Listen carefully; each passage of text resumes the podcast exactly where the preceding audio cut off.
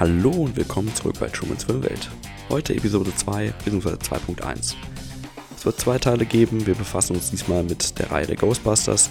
Komm, mach mal die Scheißmusik aus. Kümmern wir uns um die Reihe der Ghostbusters.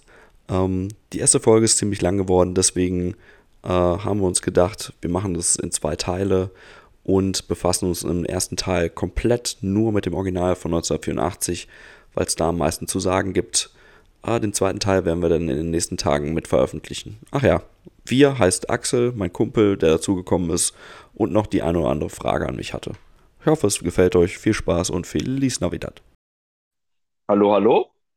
So, hallo Christian. Schön bei dir zu Ja, sein. ja, ich grüße dich, äh, Herr Axel. Äh, was geht bei dir? Die Aufnahme ist tatsächlich schon gestartet. Äh, Ja, wollen wir einfach mal loslegen? merke ich. Genau, alles klar. Äh, nee, gut. Äh, ja, dann würde ich mal sagen, wir fangen einfach mal an. Äh, zweite Episode von Trumans Filmwelt. Heute mal etwas interaktiver. Äh, hab mir einen Gast dazu geholt, äh, der gar keine Ahnung von Film hat, äh, mir aber gerne noch äh, dabei zuhört und vielleicht nochmal die eine oder andere kritische Frage stellt zu dem Bullshit, den ich hier gleich verknuspere. Ne, Axel? So, so haben wir uns das Genau. doch gedacht. Hallo. Genau, nee, super. Christian, du wirst mir heute über die Ghostbusters erzählen. Richtig, genau. Ähm, der neue Film ist ja November endlich in die Kinos gekommen. Äh, jetzt vor ein paar Tagen auch äh, auf Streaming-Plattformen und auf DVD und Blu-ray verfügbar.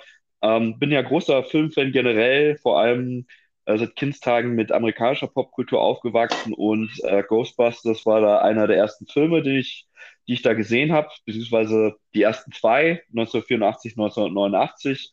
Äh, deswegen dachte ich, nutzen wir das doch, äh, sprechen ein bisschen drüber. Äh, ich erzähle nochmal, also jedenfalls aus meiner Perspektive, was gut ist an dieser Reihe, was richtig gut gelaufen ist, was nicht so gut gelaufen ist äh, und genau, wie es dann so in Zukunft wohl weitergehen soll mit dieser Reihe, die es nicht ganz so leicht hatte. Mhm, super. Ich freue mich, da mehr von dir zu erfahren, Christian.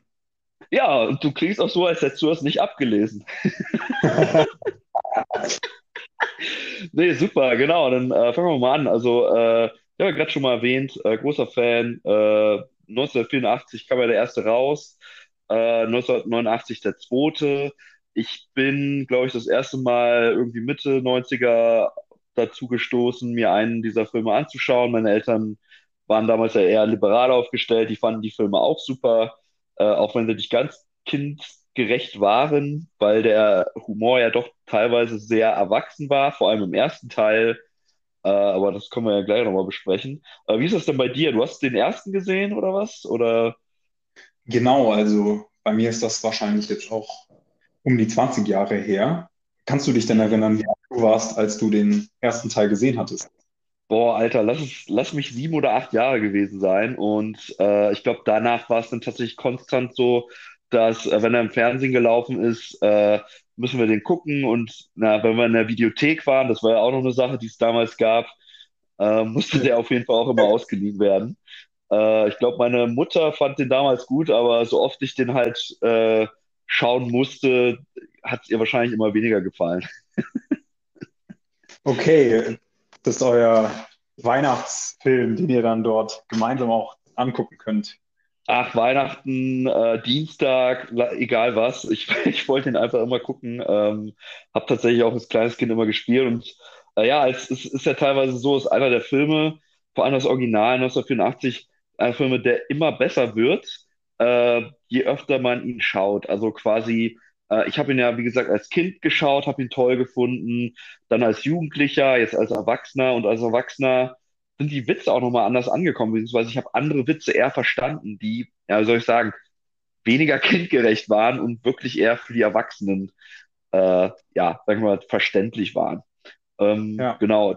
Ja, der Film ist ja, was war das, 1984 ist er rausgekommen in Amerika, ähm, 1983 gedreht worden, mega Budget für damalig, damalige Verhältnisse, war ja auch eine Komödie, äh, ich glaube, einer der ersten Komödien, die Spezialeffekte genutzt haben. Geisterjäger jagen natürlich Geister, deswegen Spezialeffekte.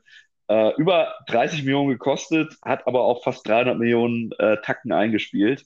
Äh, ja, würde ich mal sagen, äh, hat sich doch der Aufwand gelohnt. Ich weiß genau, ja nicht, bist, also, du bist ja sehr, du bist ja auch sehr monetär unterwegs. Wie hört sich das für dich an? Ja, also ich meine, äh, abseits von dem, von den Einnahmen, der Film ist natürlich Kult. Ne? Ähm, ich glaube, jeder kann da mehr oder weniger was mit anfangen. Äh, vielleicht, mhm. was mich interessieren würde, was kam denn vor den Ghostbusters? Also hatte es so eine Comic-Hintergrund oder wo, wo ist das vom Himmel gefallen? Nee, ist tatsächlich, ähm, der Comic bzw. die Cartoon-Serie kam nach dem Film. Und zwar war das so, ah. dass Ghostbusters auf einer Originalidee des Schauspielers Dan Aykroyd basiert. Äh, Dan Aykroyd kennt man vielleicht aus, ja, aus den Ghostbusters-Filmen. Äh, My Girl hat er mitgespielt. Äh, meine Stiefmutter ist ein Alien. Äh, solche Sachen halt. Ähm, genau, hat, ist einer der Ursprungsmitglieder der amerikanischen Sketchshow äh, SNL, Saturday Night Live. Und genau, der hat sich äh, früher schon für das Okkulte und äh, interessiert und hat deswegen darauf basierend äh, das Skript geschrieben. Und genau, das sollte tatsächlich eigentlich eher so laufen, dass äh, im Original äh, er die Hauptrolle übernimmt, zusammen mit Eddie Murphy. Äh, den kennst du wahrscheinlich auch aus Beverly Hills Cop. Ähm, ja, und genau richtig, der, genau, der, der kann labern, der, ich glaube, das, das wäre auch ein anderer Film geworden, aber auch ein guter Film. Und äh, unter anderem sollte John Belushi noch mitspielen. John Belushi, ja, kennt man vielleicht, wenn man äh, die Blues Brothers Filme gesehen hat.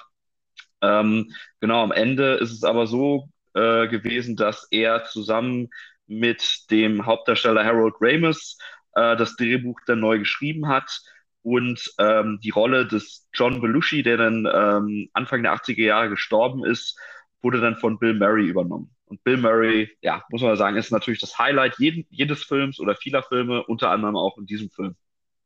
Genau, also er hatte dann schon einen super Cast gehabt. Ähm, ich erinnere mich noch an die äh, Dame, die dort mitspielt. Das ist eigentlich auch eine bekannte Schauspielerin, wenn ich mich richtig erinnere, oder? Genau, aus dem Alien-Film, Sigourney Weaver. Ähm, genau. Genau, richtig. Die äh, hat ja vor allem äh, genau durch Alien äh, und Aliens äh, hier Star, Starruhm äh, erlangt und wollte mit Ghostbusters tatsächlich mal, ähm, die wollte die Rolle unbedingt haben, weil sie mal äh, Comedy machen wollte. Sie wollte tatsächlich vom Drama und beziehungsweise Action und Sci-Fi weg und auch mal zeigen, hey, äh, ich kann, ich kann auch witzig und äh, ich finde, als Dana Barrett, so heißt ihre Rolle, ist sie mega gut besetzt. Äh, charismatische Schauspielerin, starker Charakter und äh, ja, einfach ein super Gegenpart zu Bill Murray, der ja einfach dieser trockene, äh, diesen trockenen, sarkastischen Humor hat. In dem Film ist er auch ein kleiner Perverser, deswegen äh, super Besetzung. genau, also für mich super interessant, dass äh, tatsächlich diese ursprüngliche Intention eine komödiantische ist. Ich glaube, das ist auch dann für den neuen Film relevant, wohin sich da äh, ein bisschen die Story entwickelt. Aber da vielleicht am Ende drauf. Genau, richtig. Wir, wir, wir äh, besprechen ja im Grunde genommen äh, alle Filme der Reihe, also äh, besprechen dann auch die Stärken. Und äh, wie du aber gesagt hast, der, das Original ist eine Komödie, eine ähm, Horrorkomödie sozusagen und ähm, mit Sci-Fi-Elementen. Und genau, aber was, was diesen Film halt ausmacht, ist es nicht dieses, es ist kein überdrehter Humor, ne? wie man das ja aus, aus amerikanischen Comedies manchmal kennt.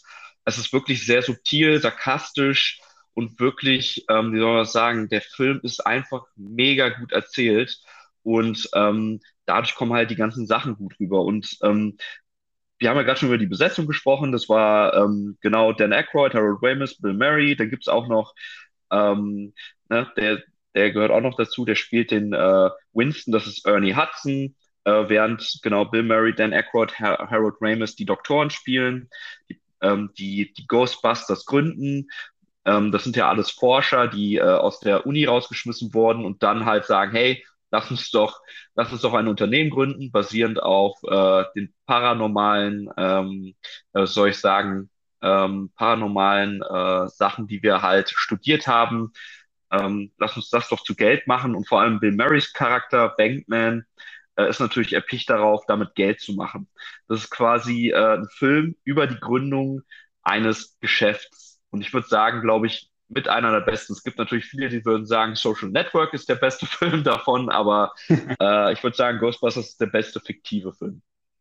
Ja, witzig. Also eigentlich haben wir hier so ein Startup-Motiv in dem äh, Comedy- und Paranormal-Genre äh, untergebracht. Ja, interessant. Ja. Genau, richtig. Und äh, wie gesagt, du hast halt, ähm, das Coole sind halt auch die verschiedenen Figuren. Du hast halt den Bill Murray, der den Bankman spielt.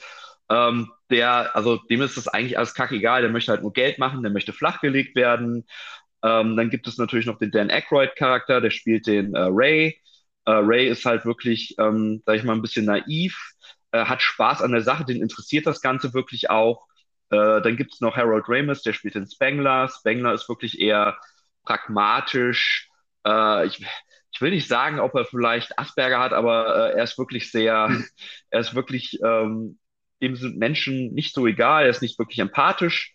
Ähm, aber ich meine, er steht halt zu seinen Freunden, aber denen geht es halt wirklich nur darum, äh, beide Numbers zu gehen. Und dann gibt es halt noch den Charakter Winston, gespielt von Ernie Hudson. Äh, das ist wirklich der Mann, das quasi, wenn du als Publikum diesen Film anguckst, du bist halt kein Doktor, du verstehst das alles nicht.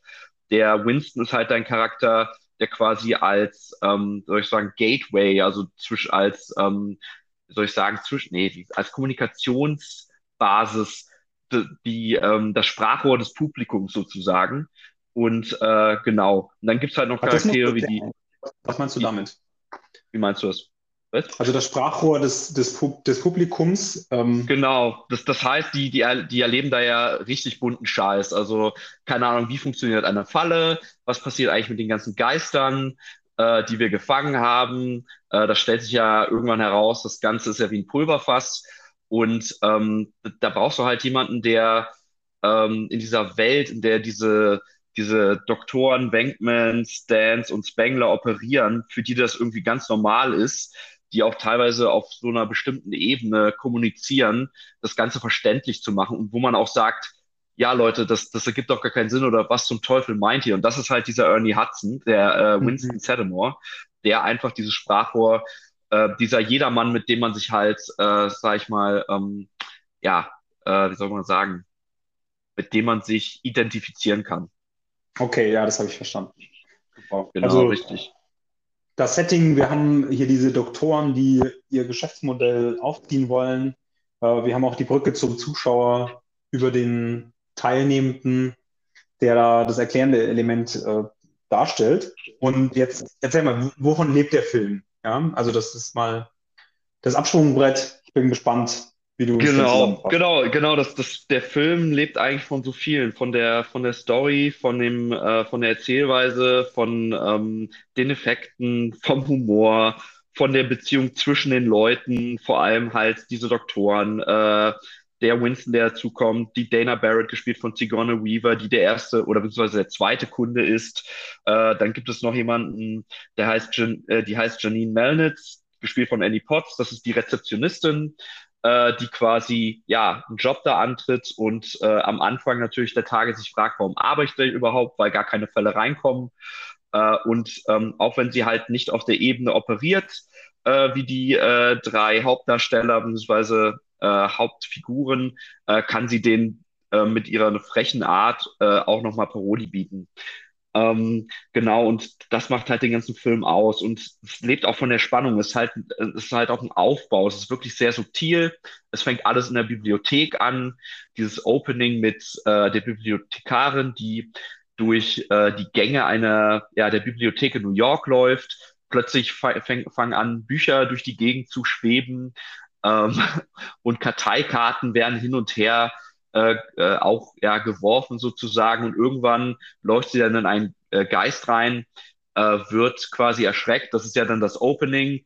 There's something strange in the neighborhood und dann werden halt die Ghostbusters gerufen und ähm, da fängt es auch schon an. Wir werden quasi mit den Ghostbusters in der ähm, quasi nach der Eröffnung direkt konfrontiert und es wird halt auch schon klar gemacht, wie sie operieren und auf subtilste Art und Weise finde ich werden halt die Charaktermerkmale gezeigt. Was macht jeden dieser Ghostbuster aus?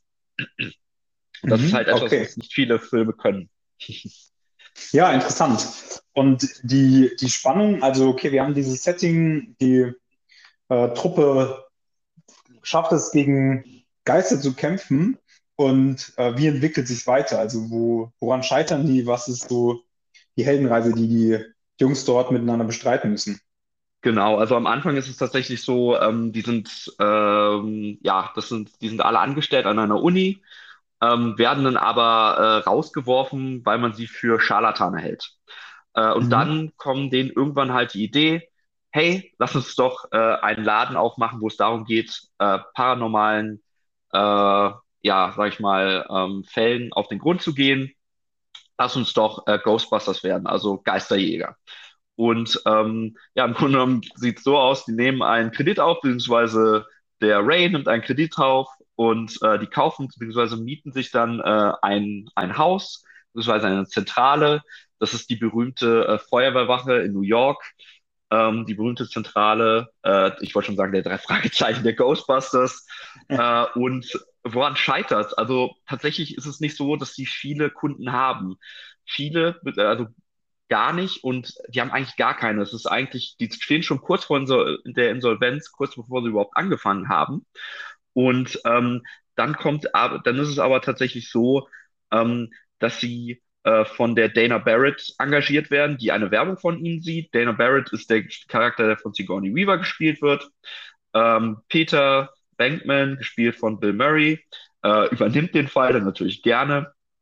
Ähm, genau, schaut ein bisschen bei ihr zu Hause rum, weil sie äh, ja in einem Haus wohnt, wie sich später herausstellt, das von einem Geisteskranken äh, entworfen wurde und das äh, Dimensionstor äh, zu einer anderen Dimension oder ich würde mal so sogar sagen äh, Dämonendimension oder Hölle ja darstellen soll. Und äh, die wird konfrontiert mit einem übernatürlichen äh, Phänomen. Äh, sie öffnet den Kühlschrank, äh, da ist ein äh, Wesen, äh, das sie äh, quasi aus einer anderen Welt äh, anstrahlt und einfach nur sagt, Suhl. Und äh, genau, daraufhin äh, verständigt sie die Ghostbusters. Bill Murray äh, guckt sich das Ganze an. Ähm, es gibt dann eine kleine Interaktion, wo es eigentlich nur darum geht, dass äh, Bill Murray, also Wankman, ihr nicht glaubt und sich eigentlich nur an, ihr ran, an sie ranmachen möchte. Das macht er auf ganz subtile Art und Weise. Ähm, und danach äh, gibt's dann auch schon, äh, sieht es dann auch schon so aus, dass die pleite gehen. Aber dann gibt es den ersten Call. Der erste wirkliche Einsatz der Geisterjäger. Mhm. Da mal eine Zwischenfrage, vielleicht weißt du das. Also dieses Amerika der 80er Jahre, wir haben äh, natürlich so eine Gründungsstimmung. Äh, wie steht es da in dem Kontext mit der, mit der Geisterjagd? Weißt du da was drüber? Wie meinst du das genau? Also, warum war das damals so ein Thema? Also, ich meine, heute gibt es doch auch noch äh, so ein paar Filme, so Paranormal Activities und also diese Geisterjäger, die es auch heute in, in Amerika gibt. War das damals irgendwie so ein, gab es da so einen Anlass, dass es da irgendwie relevant oder interessant war für die Amerikaner? Uh, das ist äh, eine interessante Frage. Das, das kann ich dir so gar nicht sagen, was ich halt wirklich weiß und wie gesagt am Anfang äh, gesagt habe, der Dan Aykroyd, der das Skript geschrieben hat oder die äh, Idee am Anfang hatte zu dem Film, ist einfach ein Riesenfan von ähm, dem äh, Paranormalen. Der hat ganz viele Bücher gewälzt ähm, und hat sich halt wirklich schwer, schwerst für dieses Thema interessiert. Mhm. Und ähm, ja, hat daraus halt einfach eine interessante Geschichte gemacht. Und äh, ja, ich meine, wir kennen ja Amerika, Popkultur, Horrorfilme. Er hatte ja sowieso mein, mein, in meiner ersten Folge, der Pilotfolge drüber gesprochen. Horror ist ja in Amerika sowieso ganz groß, aber in dem Fall halt äh, eher das war das äh, stand das Übernatürliche im, im Vordergrund. Hm, verstanden. Also ich denke nur gerade dran, bei Netflix gibt es, glaube ich, gerade so eine Serie, in der geht es darum, dass so ein Restaurator, der so Medien restauriert, auch, ich glaube, in die 80er oder in die 90er Jahre über so eine Sekte verstrickt wird, die auch dort mit Dämonen und Geistern was zu tun hat. Da bin ich gerade Mhm. drauf gekommen. Ja, Ja. das, das, äh, weißt du, wie das heißt, die, die Serie? Puh, das, äh, ja, aber wir wollen gar nicht so arg absch- abschweifen.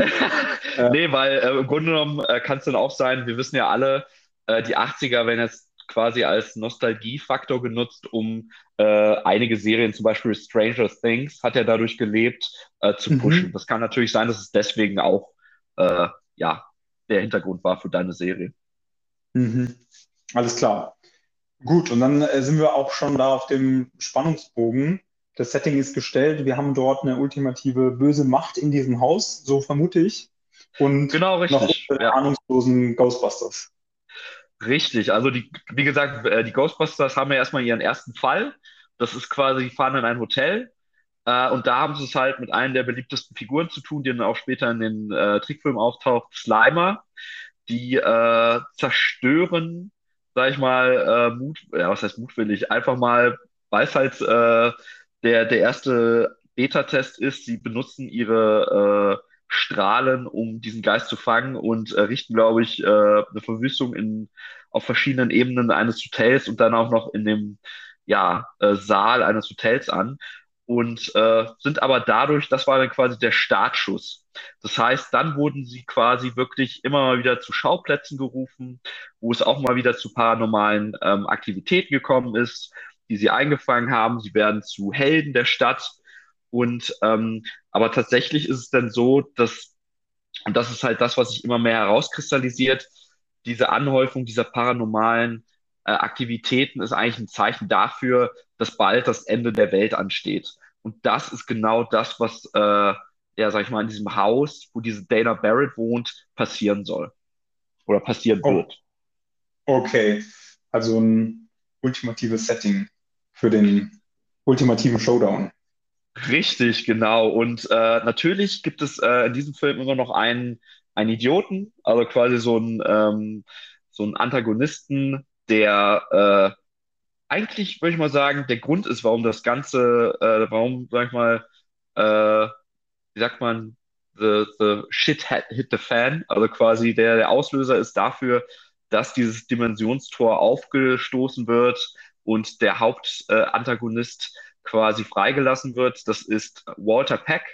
Äh, das Umweltamt, ja, das böse Umweltamt, äh, sorgt nämlich dafür, äh, dass die Ghostbusters die ganzen Geister wieder freilassen. Und zwar ähm, aus dem Grund, weil ähm, als er das erste Mal mit den Ghostbusters zu tun hatte, hat er mit Venkman zu tun äh, und wollte halt wissen, was sie da genau machen äh, und welche, sag ich mal, äh, Ressourcen sie einsetzen und was das für Einflüsse auf die Natur hat und die Umwelt. Und Mhm. Venkman ist halt Venkman, ähm, quasi jagt ihn hinaus und jetzt eskaliert die Sache aber so, dass der Walter Peck sagt, äh, ich habe hier quasi äh, eine Unterlassungsklage, äh, schließt mal bitte äh, euren Laden und genau. Und das sorgt halt auch dafür, dass die ganzen Geister freigelassen werden, weil sie halt auch die Anlage, in der die Geister eingeschlossen werden, ähm, wie soll ich sagen, ja, die werden, äh, das wird halt geschlossen, ausgeschaltet und dadurch werden alle Geister wieder freigelassen. Alle auf einmal so, dass das Pulverfass, dieses Dimensionstor langsam geöffnet wird. Okay, verstanden. Also das ist dann erst der Auslöser dafür, dass Genau. der, die Welt untergehen kann. Richtig. Ich habe auch wieder ein paar Sachen ausgelassen. Und zwar gibt es ja noch, äh, ich habe ja gerade das Wort Suhl erwähnt. Das Suhl ist der Ja. Torwächter. Und dann gibt es noch den Schlüsselmeister, Vince Clorto. Das sind beides Dämonen, ähm, die, ja, sag ich mal, in die Körper von Dana Barrett, Sigourney Weaver und Louis Tully, einem anderen Charakter aus dem Film, gespielt von Rick Moranis, äh, quasi, die nehmen, über- übernehmen diese Körper. Und äh, genau, das ähm, im Grunde genommen ähm, sind die beiden, äh, sobald die halt diese Körper besetzen, an verschiedenen Teilen der Stadt. Der, Go ähm, der Louis Tully, der Schlüsselmeister quasi oder Schlüsselwächter in sich hat, der ist bei den Ghostbusters und die Dana Barrett ähm, ist quasi in ihrer Wohnung. Und ähm, ja, die Ghostbusters müssten halt eigentlich dafür sorgen, dass die niemals zusammenkommen, weil äh, sobald das passiert, äh, kommt nämlich der Hauptantagonist, der Gozer, Vernichter, der Vernichter aller Welten, äh, Mhm. quasi zum Vorschein. Und äh, aber dadurch, dass dieser Umweltdödel ähm, Walter Peck die ganzen Geister freilässt, äh, läuft auch der Louis Tully plötzlich äh, frei herum, äh, ist auf dem Weg zu äh, Dana Barrett und am Ende verwandelt die sich dann in Dämonenhunde sozusagen, die dann äh, somit vereint sind und Gozer, den Vernichter auf der Welt, in dem Gebäude begrüßen können. Okay, und dann kommt es zu dem bekannten Showdown mit dem Dämonen in Form eines Michelin-Männchens. Ah, Es ist kein Michelin-Männchen. Es, es, ist, es ist der allseits beliebte Marshmallow-Mann. Ja, wie kommst, ähm, wie kommst du? Genau, richtig. Also die Ghostbusters ähm, werden natürlich erstmal, äh, bevor sie, bevor es zum Showdown kommt, äh, sorgt Walter Peck dafür, dass sie, ähm, ja, sag ich mal, von der Polizei festgenommen werden. Äh, dann gibt es noch, dann werden sie zum Bürgermeister der Stadt gebracht. Äh, und da kommt es zu einem der besten, sag ich mal, zu dem besten Zitat im ganzen Film. Äh, und zwar geht es darum, äh, dass der, dass die Geisterjäger den äh, Bürgermeister überreden, ähm, hey, lass uns frei, äh, wir können das Ganze quasi bekämpfen und wir sorgen dafür, dass du wiedergewählt wird. Der Walter Peck ist natürlich außer sich und dann äh, kommt es halt zum Wortgefecht, in der äh, Ray, Ray sagt, ähm, ja, alles ist eigentlich ganz gut gelaufen, bis dieser Schwanzlose darüber kam. Und dann meinte der Bürgermeister zu Wenkman, ist das wahr? Und Wenkmans Antwort ist nur, ja, Bürgermeister, es ist wahr. Dieser Mann hat keinen Schwanz. es ist, ich, ich habe wahrscheinlich das Zitat versaut, aber es ist mit das beste Zitat äh, des Films. Und äh, genau, am Ende kommt es dazu, dass die äh, Geisterjäger ihre äh, Ausrüstung wieder ähm, einpacken, dann mit der Nationalgarde äh, zum Haus äh, chauffiert werden, wo der Showdown stattfindet. Sie müssen dann zu Fuß die Treppe hochgehen. Ich glaube, ich weiß gar nicht, in dem wievielten Stock sie müssen. Es sind einige Stockwerke. Und ja, am Ende treffen sie einen Gosa, den Vernichter, äh, beziehungsweise ein Gott aus einer anderen Welt, äh, der äh, genau die Welt ins Chaos stürzen möchte. Und ähm, wie kommt es jetzt dadurch, dass dieses Michelin-Männchen, wie du es gerade genannt hast, äh, auftaucht? Genau, der Gosa macht, sagt nämlich folgendes: äh, Wählt euren Vernichter, wählt ihn und sterbt. Und ähm, im Grunde genommen sieht es so aus, dass äh, es darum geht, dass, dass diese vier, äh, sobald sie an die erste Person denken, diese Person würde dann ähm, quasi die Stadt bzw. die Welt zerstören. Ähm, darauf sagt Wenkman, hey Leute, macht eure Köpfe frei. Das ist bei jedem der Geisterjäger angekommen, außer natürlich bei Ray. Und der denkt an das einzige wo er sagt, hey, das kann doch niemandem Schaden zufügen und es hat mir so viel Freude als Kind bereitet, der allseits beliebte Marshmallow-Mann. Und dann kommt es natürlich dazu, äh, dass der Marshmallow-Mann äh, dieses Gebäude erklimmen möchte äh, und sie macht, und, und, um ihn zu besiegen, kreuzen sie die Ströme äh, ihrer. Was nun folgte, waren zwei Minuten, wie ich versuchte, das Wort Protonenstrahler zu finden. Genau. Also, sie dürfen niemals die Ströme ihrer Protonenstrahler kreuzen. Mein Gott, das hat zwei Minuten gedauert. Jesus fucking Christ. Ah, never mind. Äh, von Dr. Spangler, also von dem Harold Ramis Charakter, äh, im, im Lauf, beim ersten Fall, beim ersten paranormalen Fall quasi erwähnt wurde, never cross the streams, also ihr dürft niemals die Strahle kreuzen, weil ihr sonst alles Leben auslöscht. Aber er meinte auch, es gibt eine kleine Chance, dass wir dadurch, wenn wir das quasi auf das Tor richten, aus dem der Gozer gekommen ist, äh, dass wir dadurch vielleicht die Welt retten. Naja, und was soll ich sagen? Es ist ein Film, es hat geklappt, das Tor wurde zerstört, beziehungsweise geschlossen, Gozer wurde besiegt und die Geisterjäger wurden, ja, sag ich mal, ähm, von Marshmallow Mann äh, über, ja, mit Marshmallow betröpfelt. Äh, die beiden, ähm, Genau, Louis Ja, warum sich zwei erwachsene Männer über, naja, ihr wisst schon, warum wir gelacht haben. mein Gott, wie zwei Zwölfjährige. Ali und Dana Barrett, die sich ja in diese äh, Dämonenhunde verwandelt haben, äh, können dann befreit werden. Ihnen geht es danach auch gut und die Ghostbusters sind die Helden der Stunde. Okay, super. Also ich glaube, du hast uns allen nochmal oder vielleicht auch zum ersten Mal richtig Lust auf den Film gemacht. Und wir sind schon ganz gespannt, was du uns zu den Nachfolgern zu erzählen hast. Ich würde sagen, wir machen noch eine kleine Pause dazwischen, oder? Äh, ja, würde ich auch mal so sagen. Äh, auf jeden Fall guckt es euch an. Es ist, der Film ist einfach richtig gut. Ja, es ist ein 80er-Jahre-Film. Die Effekte sind aber trotzdem immer noch gut und äh, die Besetzung ist top. Ihr könnt es euch auf Deutsch oder Englisch anschauen. Äh, ist beides sehr gut. Und ähm, genau, ich, ich kann es euch einfach nur empfehlen. Er ist äh, von Kritikern gut empfangen worden. Es hat eine riesen Fanbase, da ist dadurch entstanden. Und der Erfolg, den habe ich ja gerade schon genannt, der hat 300 Millionen eingespielt, hat er auch durchaus verdient. Es ist ein sehr origineller Film, sehr charmant und ja, sehr gut rübergekommen. Und jetzt würde ich sagen, äh, wollen wir hier mal Pause machen und äh, vielleicht. Genau, macht ihr mal eine Pause und dann hören wir uns in ein paar Tagen wieder, wenn es denn mit der Episode 2.2 weitergeht. Hoffentlich mit weniger Öms. Ich hoffe, ihr könnt es trotzdem irgendwie genießen. Das waren sehr viele Öms. Aber naja, im schlimmsten Fall macht ihr ein Trinkspiel draus. Auf jeden Fall versuchen wir uns natürlich von Episode zu Episode zu verbessern. Dann bis zum nächsten Mal und Cheerio!